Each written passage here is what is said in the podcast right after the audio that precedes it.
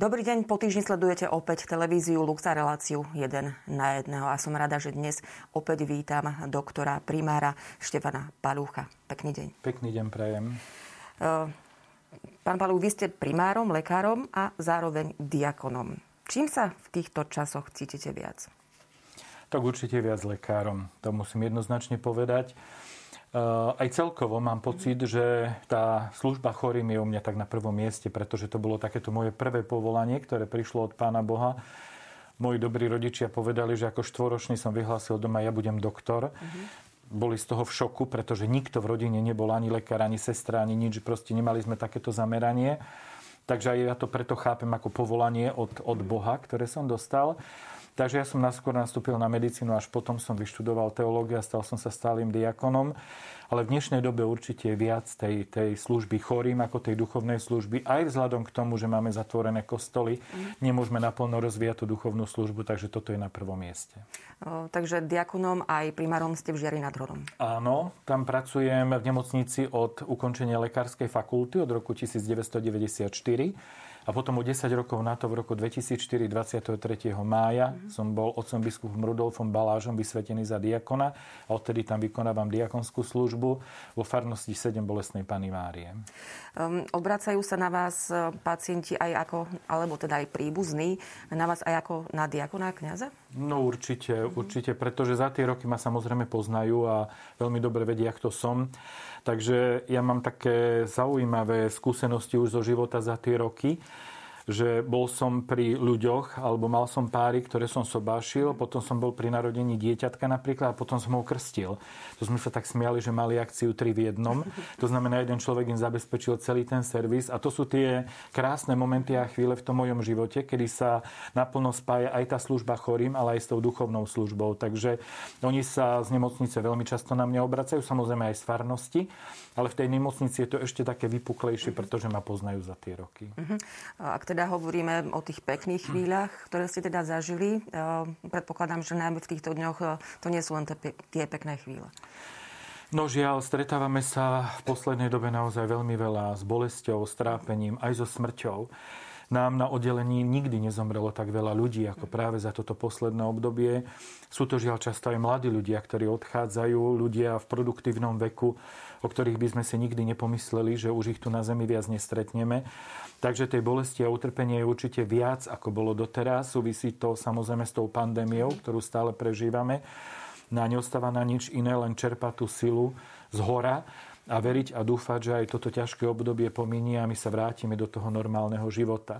Na druhej strane, tým, že ako anesteziolog sa často pohybujeme aj na operačných sálach, na pôrodnej sále, tak sa stretávam práve s tým nádherným zrodom nového života. Takže to je taká tá kompenzácia medzi tou bolestou, utrepením a smrťou a zase medzi tým príchodom nového života na tento svet. Uh-huh.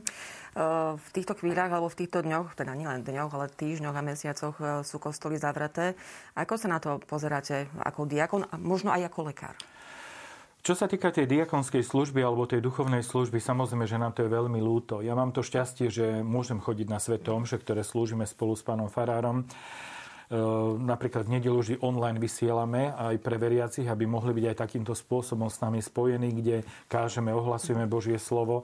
Ale predsa to nie je ono.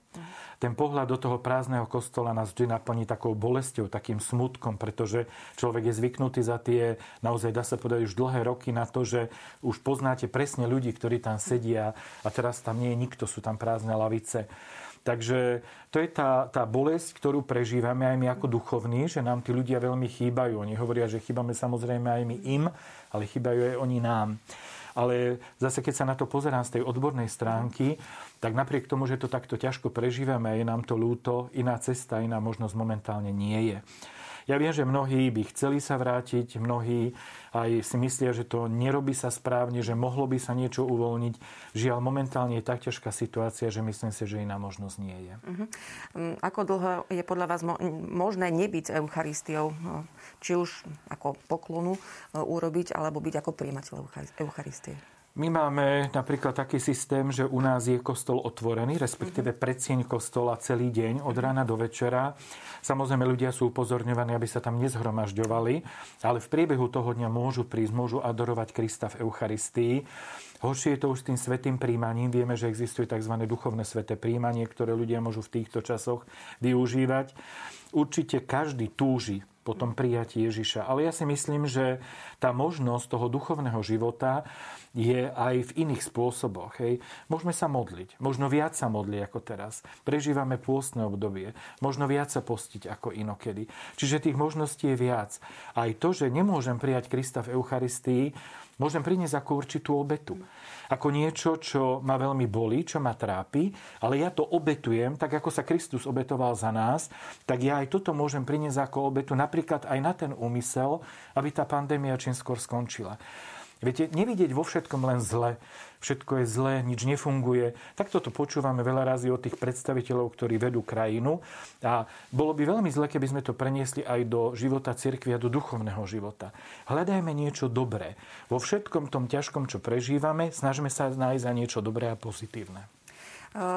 Kňazi chodia pomáhať aj u vás v nemocnici ako áno. dobrovoľníci na COVID centrách. Ako to vnímate? No to je úžasná pomoc a úžasná vec. Viete, ja som bol ten, ktorý to samozrejme sprostredkoval, keďže som aj lekár, aj duchovný.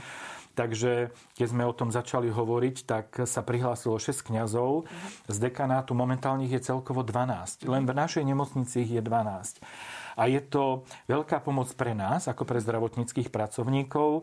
Je to veľká pomoc pre ľudí ako takých, ale čo ma veľmi teší a za čo naozaj mojim spolubratom veľmi ďakujem, že sa na to dali, je to, že ako to oni prežívajú sami. Pretože, ako sme povedali, sme ochudobnení o ten plný duchovný život, čiže oni tých povinností majú menej.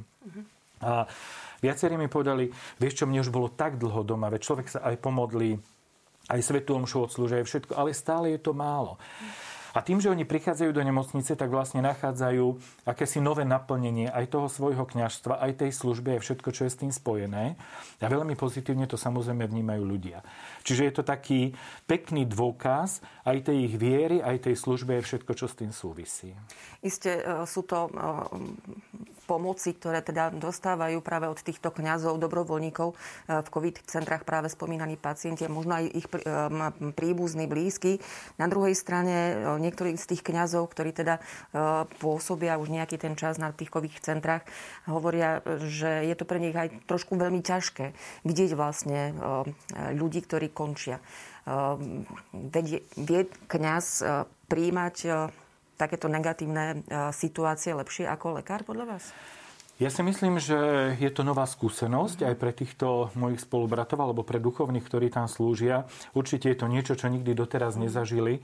Ale s tou smrťou alebo s tou rozlúčkou toho človeka, keď skončí tú pozemskú púť, sa kňazi samozrejme stretávali aj doteraz. Veď pohre mm. patrí k jednej z tých našich duchovných služieb, ktoré mm. vykonávame pre tých pozostalých. Samozrejme aj pre toho zosnulého, ktorého odprevádzame do väčšnosti.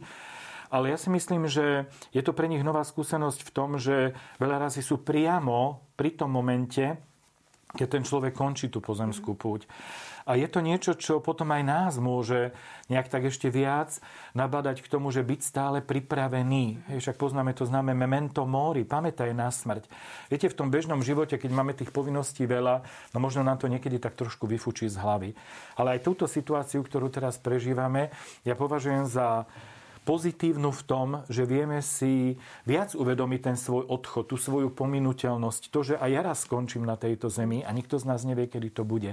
Takže je to také zase, poviem, pozitívne aj pre tých ľudí chorých, ktorí, pri ktorých ten kňaz je, ale môže sa aj ten kňaz od tých, od tých zomierajúcich niečo naučiť. Ehm, čo podľa vás ukázala táto pandémia po roku? Možno aj z tej pozitívnej stránky, lebo pri tej prvej vlne ehm, sme sa často aj v našich reláciách ehm, s duchovnými rozprávali o tom, že môže to tak upokojiť človeka, jeho život, spomaliť, aby si človek uvedomil tie svoje hodnoty, prehodnotil možno svoj rebríček, možno aj svoj vzťah k Bohu a vôbec k viere ako takej. Ale to bolo počas tej prvej vlny. Myslíte si, že niečo pozitívne priniesla aj tá druhá vlna, ktorá teda nie je až taká pozitívna. Ja si myslím, že to isté ľudia prežívajú aj teraz, viete, keď sa pozrieme už len na to, o koľko ľudí je menej v obchodoch, o koľko sa menej cestuje. Ja keď som išiel sem do Bratislavy, tak som išiel skoro po prázdnej ceste, hej, išlo pár aut. Čiže naozaj tí ľudia si môžu uvedomiť, ako málo potrebujem pre ten svoj život tu na Zemi a ako ho môžem prežiť pekne, plnohodnotne aj bez tých mnohých materiálnych dobier alebo toho, čo mi tento svet ponúka.